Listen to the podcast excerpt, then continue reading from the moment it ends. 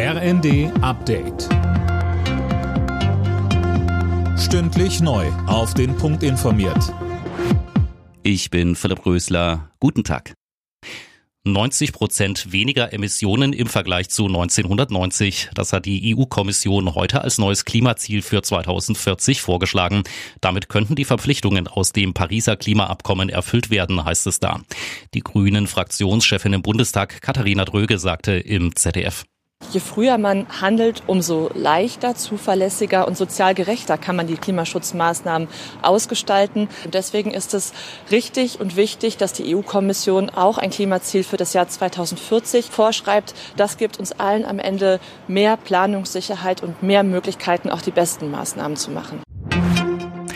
Mit der Deutschen Bahn wird noch verhandelt. Mit einem anderen Unternehmen hat die Lokführergewerkschaft GDL nun einen Tarifabschluss erreicht. Sie hat sich mit Transdev geeinigt, dem zweitgrößten Eisenbahnunternehmen Deutschlands, das unter anderem in Mitteldeutschland und NRW fährt.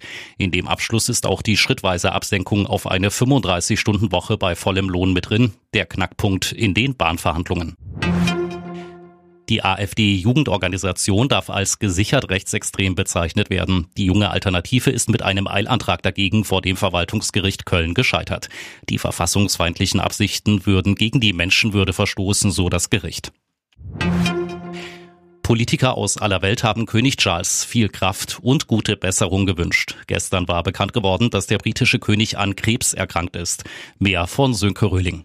US-Präsident Biden zeigte sich besorgt, er will sobald es geht mit Charles sprechen. Und Briten-Premier Sunak sagte, er habe keinen Zweifel daran, dass Charles in kürzester Zeit wieder voll bei Kräften sein wird. Ähnlich äußerte sich auch Kanadas Präsident Trudeau. Um welche Form von Krebs es sich handelt, ist bisher noch nicht bekannt. Der Buckingham Palast hat alle öffentlichen Termine des Königs aber erstmal verschoben. Um die Staatsgeschäfte wird sich Charles aber weiterhin kümmern. Alle Nachrichten auf rnd.de